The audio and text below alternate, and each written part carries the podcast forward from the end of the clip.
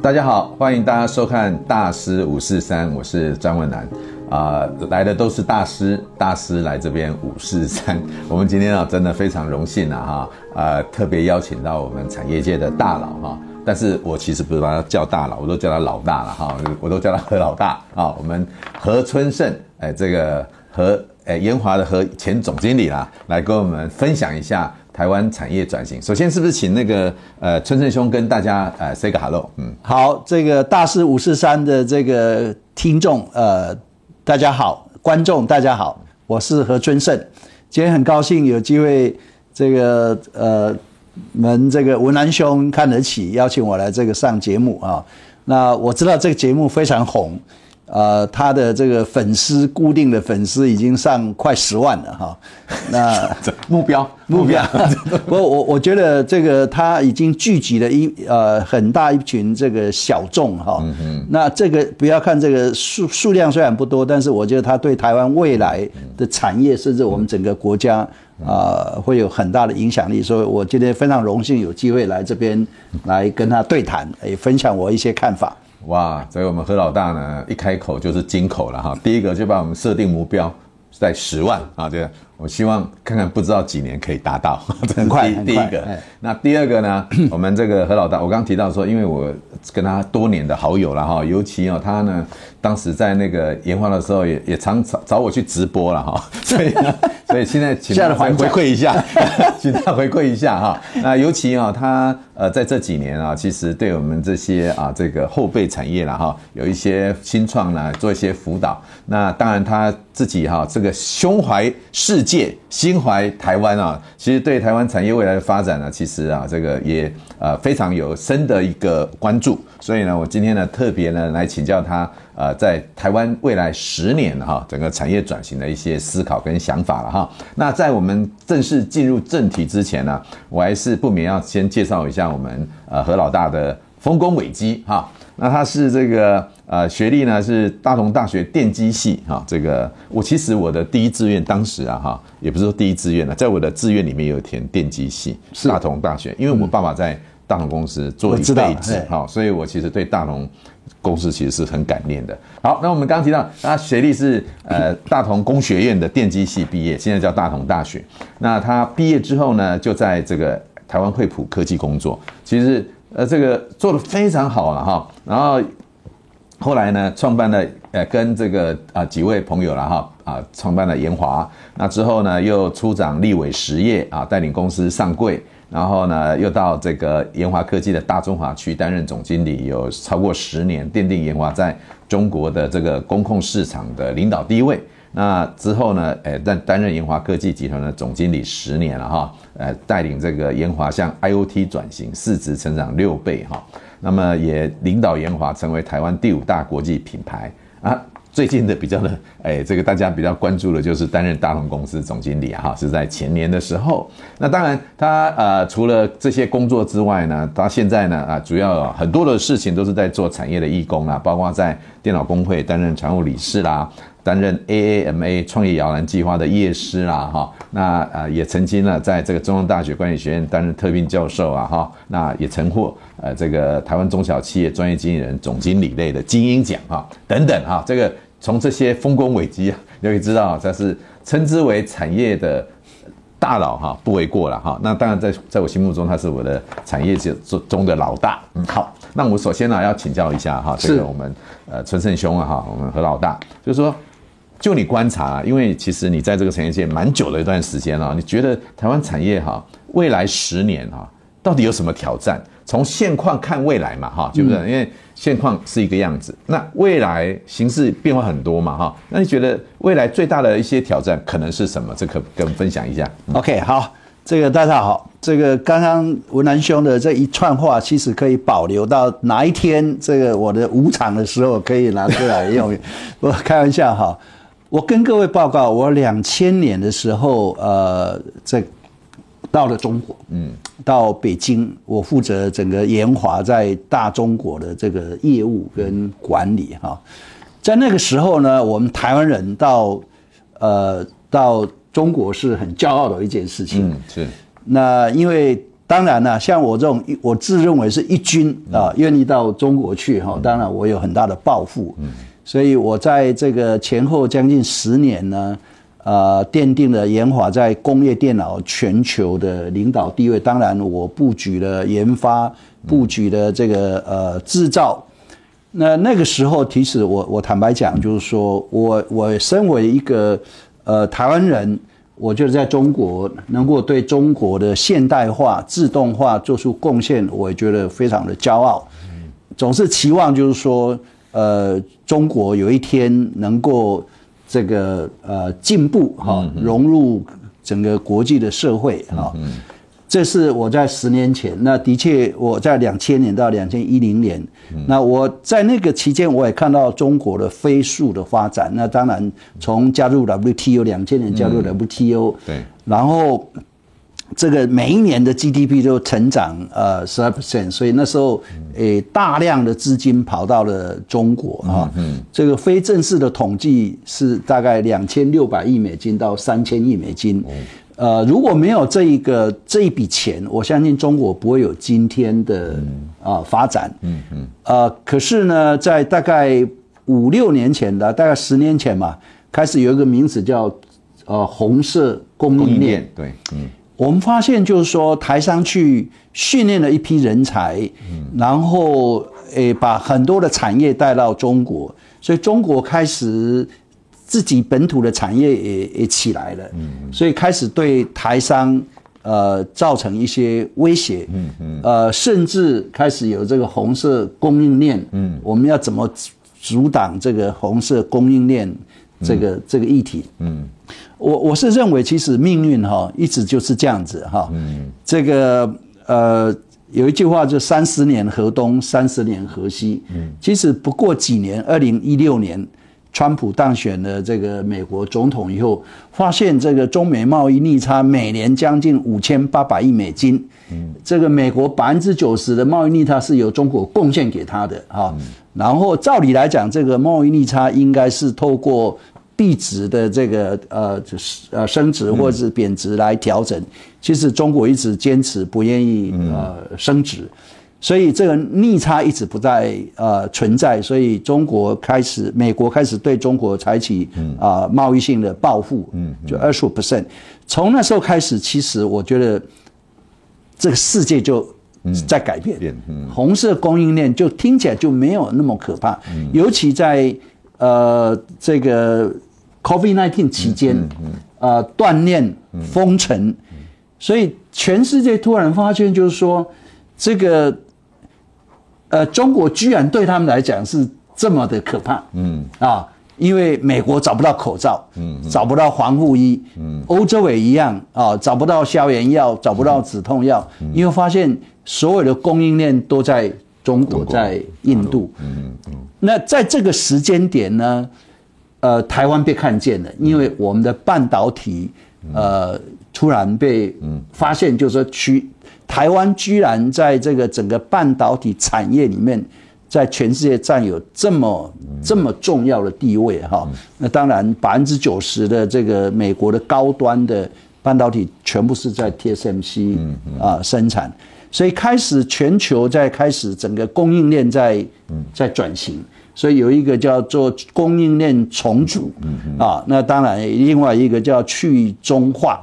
那我们的确也看到很多台商开始布局往东南亚布局，啊，那事实上现在台商在东南亚的投资已经大于在中国的投资，啊，就是当年度的。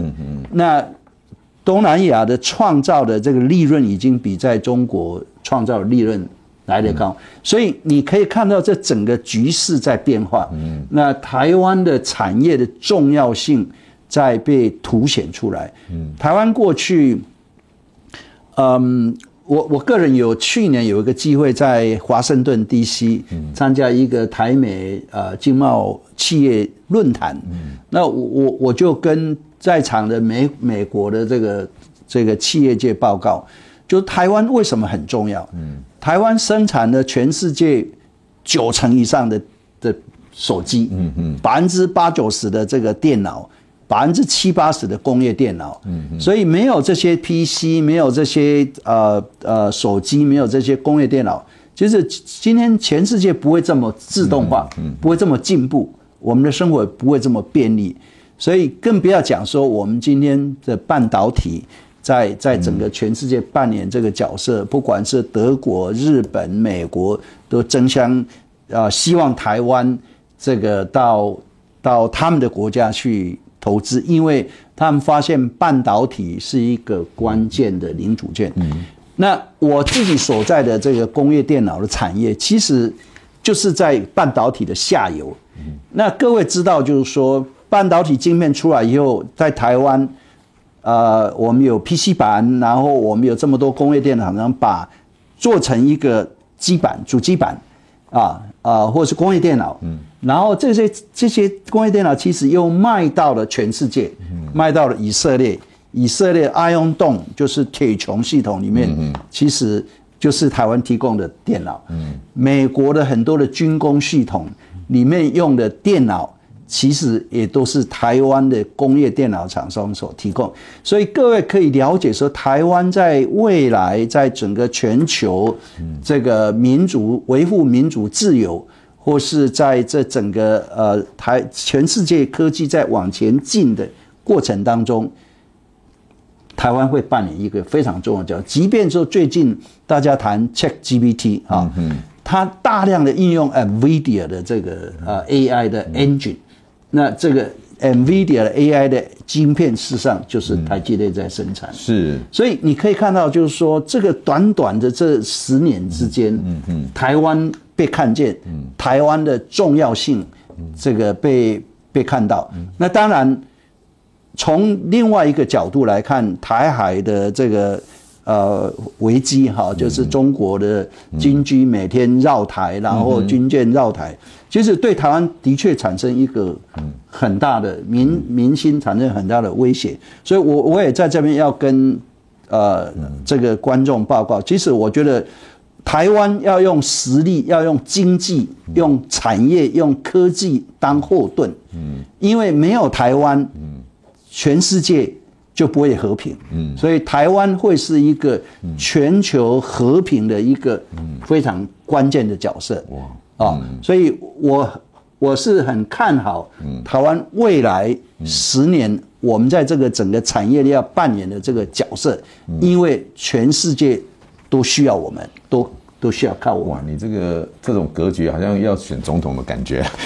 开玩笑，开玩笑。其实啊，哎，刚刚我们这个春生兄啊，他呃，这个一开始就跟我们提到说。呃，他从这个大陆崛起开始谈嘛，哈，就是因为啊，不管是台商啦，或者是全球的厂商到啊大陆去投资，促成大陆这个三十年改革开放之后的快速成长。但是呢，也因为这样子呢，他们开始有 local 的产业产生，因此有红色的供应链。那这个红色供应链呢，反过来哈，也对整个台湾产业发生了一些威胁。但是呢，其实这个大陆生产这件事情呢，在川川普上任之后呢，也产生了一个很大的变化，就是因为中美呢开始有这样子的一个贸易战、科技战等等，这时候呢，哎，台湾的角色跟重要性呢就被凸显出来了哈。所以刚刚春生的意思就是说，其实从台湾的角度来看的话。台湾在这几年哈，也因为我们的半导体 ICT 产业的重要，也因此在整个的市场上面，以及在我们刚讲的这个，不管是 ICT 市场啦，或者是呃整个的资讯化应用里面，都扮演个那个呃 ICT 军火商的角色了哈。所以在这样的角色底下，那怎么样去应对未来十年的发展，现在是很关键的。那未来十年里面有哪些？重要的呃这个 issue 呢，就是刚刚提到地缘政治啊，所以很多的台商开始往东南亚是移动，甚至往中东欧啦、中南美啊等等移动，就是希望一个世界布局的。那各国呢也开始在做，希望说有一个 local 自己的产业哈，叫本土供应链的概念嘛，不管是军工产业啦，或者是国防物资啦，甚至在一些啊紧急物资上面了哈等等。那那你觉得哈，在追求这些角色，就是我们现在看起来重。角色很重要嘛，哈，那你觉得我们现在有没有什么 weakness 哈，需要去突破啊？就就你观察这二三十年的产业发展至今啊，你觉得我们有没有什么弱点呢？哈，需要去补强。我我觉得过去我们台湾被讲说我们是一个代工产业哈，那的确电子五哥贡献了很大的呃台湾的这个 GDP，也贡献了对岸很多很大的这个 GDP 嗯。嗯嗯。那那这个电子五哥现在也开始在往东南亚、往泰国、往越南、往这个印尼，甚至这个呃菲律宾啊、印度在在布局。我认为这是一个正确的。我们有一句话就是不要把一篮鸡蛋全部的鸡蛋放在一个篮子里面，这很危险的哈。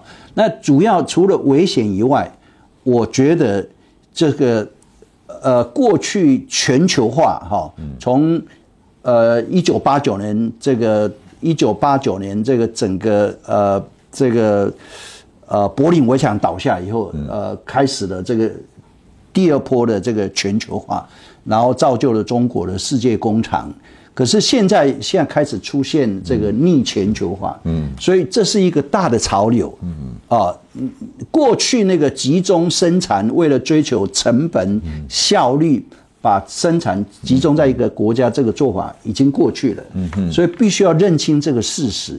所以我们必须要开始 deglobalization。嗯，所以我们必须要把我们的这个呃这个工厂也好，我们的市场也好，嗯，开始要移动。那怎么移动呢？我我提出一个观念，叫做这个呃市场的思维，嗯，而不是制造的思维。嗯，制造的思维就是说我选择一个国家。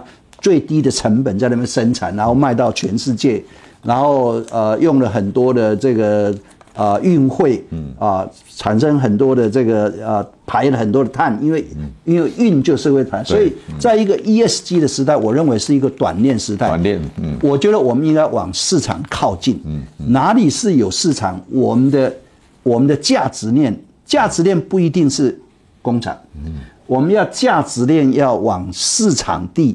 去部件，嗯这个从业务、从研发、设计、制造、业务、物流、维修，都要开始往你的市场地。所以第一个你要问我们自己：我的市场最大在哪里？嗯，台积电最大市场在美国，美国占了它六十八 percent 的市场。嗯，研华，我们的市场最大市场在哪里？在美国。嗯，美国占了我们三十一个 percent 的市场。嗯，AUO。啊，就是友达，嗯，三十八 percent，嗯，其实台湾大部分的科技公司最大的市场都在美国、欧洲，所以理所当然我们要布局。那在这个布局里面，你刚刚提到的困难是什么？嗯，我觉得我们心态上要要了解，因为我们是东方人。东方人一般来讲就不需要离不喜欢离家太远啊，这个父母在不远游，这个这这个观念哈，其实我们要打破这个观念，我们应该把一个观念，我们的人才要走出去，嗯。啊，我觉得我们的人才，想当年如果没有张忠谋这些人回来，嗯。啊，哪有今天的嗯。这个护国神山，嗯，所以我我觉得不要怕人才跑出去，我看这个现在有一些。呃，有一些媒体在讲说啊，这个 这个美国掏空台湾，把人才的，我我觉得这个观念是完全，嗯，完全这个呃不正确的。嗯，我觉得台湾这时候应该储备人才，嗯，在全世界先进的国家，那有一天他们又会带进更先进的产业，嗯，回到台湾，创造更多的价值，创造更多的这个就业机会。所以第一点就是说，我们要。正面来看待这个事情。第二个，我们我们要去布局的过程当中，我们会碰到一些语言的问题。嗯，我们要问我们自己，我们年轻人，我们现在年轻的一代，你的英文是不是够好？你的日文是不是够好？嗯，你的德文是不是够好？你有没有办法能力在不同的国家，除了台湾跟中国以外的地方，你还可以生存下来？嗯，所以你的语文的问题。第三个，跨文化。嗯。跨文化这个很重要，因为毕竟哈，我们这个全世界八十亿人口，嗯，两百多个国家，其实有不同的宗教、不同的语文、不同的法律，其实它构成的不同的文化。所以你到不同的国家去做生意，不管是做生意或者是设工厂，你要用必须要了解当地的文化。然后了解以后，你要尊重当地的文化，要拥抱，然后跟他们融合，文化融合以后就会有新的创新。所以我我觉得台湾，我们本来就是一个台湾本来就是我们的祖先就是一个流浪的民族，我们逃难到台湾来，所以一样就是说我们现在的使命就是要怎么样把台湾这个人才产业再往。全世界扩展，然后这个是我把它当成这是一个国力的延伸，所以当全世界都 appreciate 台湾的产业，appreciate 台湾的人才的时候，我们就不用怕，那个国家对我们怎么样，嗯。因为全世界都会站在我们这一这边。是，其其实啊，刚刚这个我们春盛兄他提到了几件事情，就是说，因为世界现在变了嘛，哈，所以他提到了逆全球化了，哈，那我是觉得。可能也没到逆全球化，应该是说一个世界两套系统的概念了哈，就是说现在世界感觉已经有一个比较属于说啊民主阵营啊，另外一个阵营啊，那那你的市场的选择就很重要了哈。当然，去经过了三年的疫情之后呢，哎，大家觉得哎短链很重要啊啊，碳排当然也是需要短链嘛哈，所以众多因素之下呢，哎，你就应该要配合这个环境去思考说，那你要做什么市场选择？那这市场选择里面，那就有两件事情要处理。我们过去呢，就是柿子捡捡好的吃，是吧？还是柿子捡便宜的吃？你说，哎，以前就西向比较简单嘛，因为语言的可以通嘛，哈。那所以就能去。那现在呢，在这个大环境的变化之下，哎，地缘政治啦、短链啦、碳排净零的压力啦，这时候你可能需要更多的选择。这个市场，尤其他刚刚提到说，哎，你不要先从制造，因为先从市场来想这个事情，可能是东向。啊、可能是南向啊，这是全球的布局。可是，在布局的过程当中，大家也不要讲说那是产业出走。事实上，诶。以前我们说来来来来到台大去去去去去美国，可是后来这些人回到回来之后，哎对，回来之后把这个台湾带到另外一个境界。是，所以这个其实应该是说，呃，这个我们呃春盛讲的说，哎，它是一个国力的延伸呐，哈，所以不能说哦什么掏空台湾，事实上它就是等于说在把我们的势力做进一步的延展嘛，哈，然后呢再来就是说，哎，但是在这样的市场的呃拓展过程当中会遇到什么问题呢？哎，人语言的问题。跨文化的问题，哈啊，这些都是需要进一步去突破的啦，哈。好，那在这样子的一个过程当中，那你觉得 台湾在未来哈，面对这种种的挑战呐，哈，甚至有一些好的机会啊，那我们应该如何定位我们自己啊？啊，然后呢，要采取什么样的策略才有机会呢？应付这些挑战，然后呢，哎，这个掌握这些机会。我我先补充，刚刚文南兄提到了，就是说 One World Two System，的确我也看到这个，嗯嗯，就是以美国为主的这个跟西方的自由民主联盟，嗯。啊，另外一个当然是以中国跟俄罗斯，还有北韩、伊朗，嗯，组成的这个呃呃专制独裁的这个联盟。我我算过哈，嗯，其实。全世界二零二二年大概总 GDP 到一一百兆哈，一百个 trillion，嗯，这个自由联盟加起来大概是五十个 trillion，占了一半，嗯，那那个呃，另外还有这个独裁联盟哈，大概二十五个 trillion，嗯嗯，就是一半。啊。另外当然还有一些是。是、嗯、都可以的，呃、都可以的 啊，叫 T 二十五，就是就叫 T 二十五，就反正他们讲就是就是所谓所谓的等距啊，等距等距，反正我就不得罪谁，好，没有关系。嗯，其实台湾各位知不知道，台湾一年的 GDP，我们去年才八千亿，嗯嗯嗯，我们八千亿的 GDP 就可以养活两千三百万人的老百姓，所以我们只要在这个四十五亿、五十亿的这个 GDP 里面。嗯，我们去多拿一点。嗯，我们不要 care 五十兆，五十兆，五十兆，对，五十兆，五个五五五十个 trillion。我认真在听。对对对，所以我我觉得就不要想说啊，我一定要这个什什么事情，什么市场我都要。嗯，我就要这个自由联盟这个市场。嗯，五十兆，我们一年的 GDP 就八千亿。嗯，所以够了。嗯嗯，够我们去做了。嗯嗯，那。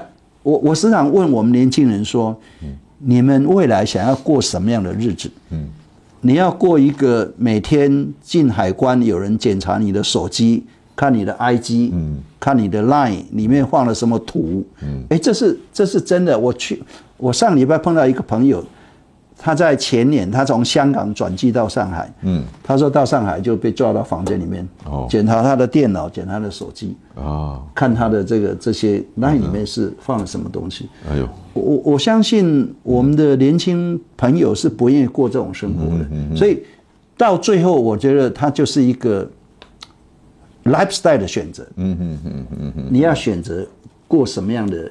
生活哈，那至于就是说，刚刚您提到就是说，我觉得台湾当然，我我觉得台湾最大的这个优势哈，就是我们的韧性啊，嗯，是。resilience，嗯，你想想看，就是在疫情期间，嗯，别人封城关厂，嗯，台湾还是用我们的管理的方法，嗯，我们的半导体厂没有停工，嗯，继续生产，嗯。这是因为这样子，我们才赢得了全世界对我们的尊敬，就是韧性。嗯啊，就台湾要要培养韧性。我我跟讲，我讲一个，我去年到十一月，我到以色列去访问去考察，嗯，考察他们的新创产业。以色列哈人口不到台湾，就是大概九百万人口，嗯，土地不到台湾，而且是非常的贫瘠，嗯。不是石头山，嗯就是荒漠。可是各位知不知道，欧洲有一半的水果是从以色列出口的。以色列是全世界新创公司最多的国家，七千两百家，每年吸收吸引的这个新创投资两千七百亿美金。为什么这么贫瘠、这么这么这么这个小的国家，嗯能够？创造出这样的结果，我认为就是以色列人的任性。嗯嗯，那我觉得这是台湾要跟以色列学习。嗯嗯，好，我们台湾比以色列大，你说我们比以色列不够任性？你说我们是有韧性，我们有韧性，但是我们应该不够，因为我们我们以色列所有人，这个这个都要当兵的。啊，是。可是我们今天还是有人在谈说，我们不要当兵。嗯嗯嗯。所以我我觉得这个就是我们现在台湾，我们必须要面面对的问题，就是我们要过什么样的 lifestyle 嗯的生活。这段不要剪掉啊。啊，这哎，好，是是是。你说这段不要剪掉？不可以剪掉，不可以剪掉啊。就是我们现在在奋斗的是什么？嗯，我们在奋斗的就是说我们的下一代要过什么样的嗯 lifestyle 嗯。想清楚，嗯，我们今天做的事情不是为我们这一代，嗯，我今天也七十岁了，是真的，我们在做的都是看不出来，看不出来，我们一定要先讲这一句，为为我们的下一代的 lifestyle 在奋斗，嗯，所以我也在这边要跟我们的年轻朋友呼吁哈，嗯，就是国家是自己的，嗯，要自己来保卫，嗯，啊，要要自己，那我们，嗯，我们来努力啊，嗯，帮各位创造一个更好。明天的一个条件，嗯，好，这是我我我我想在这边想要跟跟文安兄呼吁，然后大家一起 我呼吁，我也快七十岁了，所以呢，呃，诶，我上次一直跟大家分享说，哎，其实，呃，以前有一个部长嘛，就常跟我说啊，这个官员没有悲观的权利，只有努力的责任，是，是。所以我现在听完以后呢，我自己最大的感想就是说，哎呀，我们退休的这一辈呢，哈。没有抱怨的权利，嗯，只有努力的责任，就是努力在为下一代对。创建一个更好的。所以你刚刚提到说我退休以后我在做什么，嗯、我跟各位报告哈，嗯、除了你刚刚提到的这个 AAM 摇篮计划，嗯，我陪这些呃新创的年轻人，呃，帮他们找资源，给他们呃解惑啊，嗯、然后给他们一些建议，嗯，另外我现在也是二代大学的夜师，嗯嗯。就是二代大学，就是每年会招聘呃二三十家，嗯，二代接班的年轻的人，嗯，然后我们每一个夜师要认一个，嗯，认一个呃二代，嗯，然后陪他们走一年，每个月要要跟他们一起开会，听他们碰到什么困难，给他们的建议哈。另外，我我在。呃，另外一个叫做中呃 MISA，就是传智学院，嗯，一样类似二代大学，嗯，我我总是希望就是说，我们这一代三四年级生，我们得到呃台湾过了经经历过台湾的黄金的二十年，我们是很幸运的一群，嗯，我觉得我们现在有责任，嗯，来为我们的下一代创造跟我们这一代一样的环境，所以尽我们最大的力量来帮助我们的年轻人，这是我我现在退休以后的心愿。哇，哈，这个还好，我不是三四年级，我是五年级。不过，不过这个你也是很幸运的。不过，不过现在这个呃年轻人的价值观跟以前是不太一样了哈。为什么这样说呢？我那天听到一个有趣的说法哈。他说：“哈，现在的年轻人啊，哈，以前不是常讲说，我们说努力不一定会成功，但不努力一定不不会成功嘛。但是年轻人现在是这样，就是说努力不一定会成功，但不努力一定很轻松。啊，这是一个新的 slogan。另外一个更更有趣的是，他说，像我们像比如说五六年级、三四五六年级这一代的哈，哎，他就所以请假，为什么请假呢？是因为父母不舒服，所以他不得已要请假带爸爸妈妈去看医生。”然后呢，七年级请假是因为孩子不舒服，嗯，八年级请假呢是因为自己不舒服，对，OK。那九年级、九五年、九年级是是因为看老板不舒服，就就请假啊。不过我当时开玩笑了哈，就是说每一代每一代有。我我这个我我同意哈，这个每一代每一代的价值观，但是最后呃，最终我觉得还是要，我觉得哈，呃。我我们国家也好，社会是一代一代传过一代，对对，哦，就一步一步，我们就一棒一棒的那个。我我在那边讲一个一个，是我亲身这个，我我非常非常的感触哈。我在两千一七年，我到呃，因为那时候我到到那个西班牙，我那时候研华要在西班牙设一个小的 office，所以我就去考察去视察。那我的同仁就带我到到去去，那到了这个呃那个呃新德里，嗯，新德里没错嘛，对，这个 OK。然后呢，我就远远在在这个街上看到有一个雕像非常高，西方的雕像都很高，嗯、所以我就看不出那是谁。嗯，我心里在想说，这个人一定是一个伟人。嗯，他如果在台湾一定叫蒋中正。嗯嗯嗯，他如果在中国叫做毛泽东。嗯嗯。嗯 所以我就问我同事：“这个人是谁？”他说：“这个人是哥伦布啊。一四九二年，哥伦布发现的新大陆。新大陆。嗯。所以各位想想看，在那个十五世纪一四九二年的年代，嗯，西班牙是何等的强盛，嗯哼，世界第一流的海军。可是今天你回头看西班牙，嗯，啊是失业的问题，嗯，这个闹独立的问题。所以我，我我就是我们不要不要怕，就是我们今天台湾可能没有那么强，嗯嗯。可是呢，这个国家你信佛，我知道这个成住坏空，嗯，是真的。任万物都是一个循环，对，都是一个循环，是。所以今天大，不见得五百年也有一还是会很大，对对对。今天小。不见得五百年，我们不会是一个很强盛的国家。是，所以我我我想自己要有信心，对自己要要要要有信心。然后只要我们有这样一个坚定的信心，嗯，然后一棒接一棒努力，我觉得，哇，台湾会被看见的。哇，这个台湾已经被看见了哈。那如何让它呢重要性价值可以更凸显，甚至成为刚刚我们春盛老大提到的说，成为一个世界和平的一个。枢纽哈，我觉得这其实是非常重要的哈。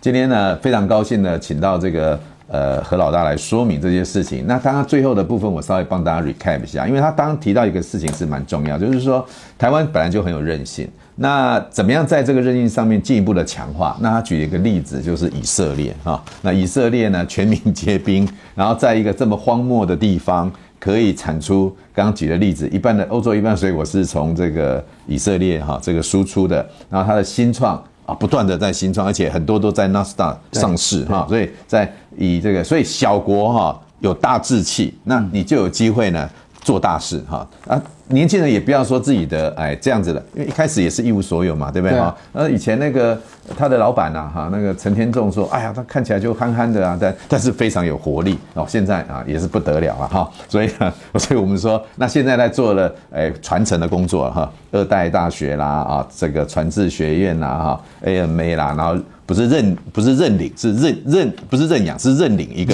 系哎，然后呢哎这个每个月能够去辅导了哈，我觉得是非常棒的哈。好。那最后呢，一点时间我们来做一点小五四三啊，因为我稍微读了一下这个呃春盛老大哈，这个这一辈子有一些传奇过程的哈，嗯，那包含说他也。曾经有到低潮啊，那六年低潮，在车子里面骂三字经啊，然后在书里面写啊，在笔记里面写骂人的话啦，哈，等等啊，哈，那就显示那时候他压力有多大，然后怎么样去啊，这个疏解这些压力。因为我觉得最近啊，我看那个韩剧啊，哇，不得了，像《黑暗荣耀》啊，像财阀家的小儿子啊，像什么诶，McQueen 啊，Queen Maker 啊，哇，那台湾也开始做这种剧，叫复仇剧，那表示什么？他压力很大，就需要疏解，需要 啊这个释放。那我看到这个，我们有黑暗笔记本，好，我们是不是请这个春盛？他说他心情很不好的时候，就写一个笔记本，然后呢，哎，倾诉、发泄等等。那是怎么度过的？那给大家有什么建议？这样子？我觉得，呃，没有一个人人生都是一帆风顺的哈，呃，人生总是有上坡也有下坡哈，那你你都会有逆境嘛哈。那我我刚才讲就是，如果一个人没有经过逆境的试炼的话，他就不会有韧性。嗯啊，所以韧性韧性是被试炼出来的。那一样就是说我我在我成长的过程里面，不管是我在惠普那个阶段，后来或是我我我也曾经创过业哈，嗯，然后在研华这一阶段，其实都会碰到职场上的一些呃困难或者低潮。那有时候你也不愿意去跟跟你的家人倾诉，嗯。啊，因为他也听不懂，你只是增加，所以我我觉得我的方法哈，每个人要找到自己舒压的方法，嗯，我就是有一个笔记本，真的就是我把我那时候的心情，叫黑暗笔记本，对，所以这跟那剧一样，《黑暗荣耀》，我就把那个，就是即便我很。叉叉叉，我都把它写下来。哦，真的、啊、不是写叉叉叉，是直接写那个字、啊，就直接写在在就是、哦、原来如此、就是、哇，原来我觉得这样抒发的不够，就是我没有直接把它写出来，因为这个是可以把你的，因为当你你你心里很很，因为你如果不把它抒发出来，你会你会 go crazy，不凶，嗯啊，不凶，或是你会闯祸，嗯，所以就把它写下来。我我每一次的经验就把它写下来以后，画几个圈圈叉叉以后。心情就很好哦，是，你你就把那个事情放下了，嗯，然后再再往往正面的去看，嗯，所以我我我想这个方法是很有用。我另外一个方法就是说，有时候我也劝年轻人，就是说，有时候我们碰到一个困难，就就很担心，嗯，那我我就会问问问自己，就是说，哎，这个事情你担心，如果万一发生的话，嗯，会怎么样？会死人吗？嗯，啊，如果不会死人，嗯。啊。嗯，就不会，那就你就不用担心了。嗯，就是你就想说会死到别人呢？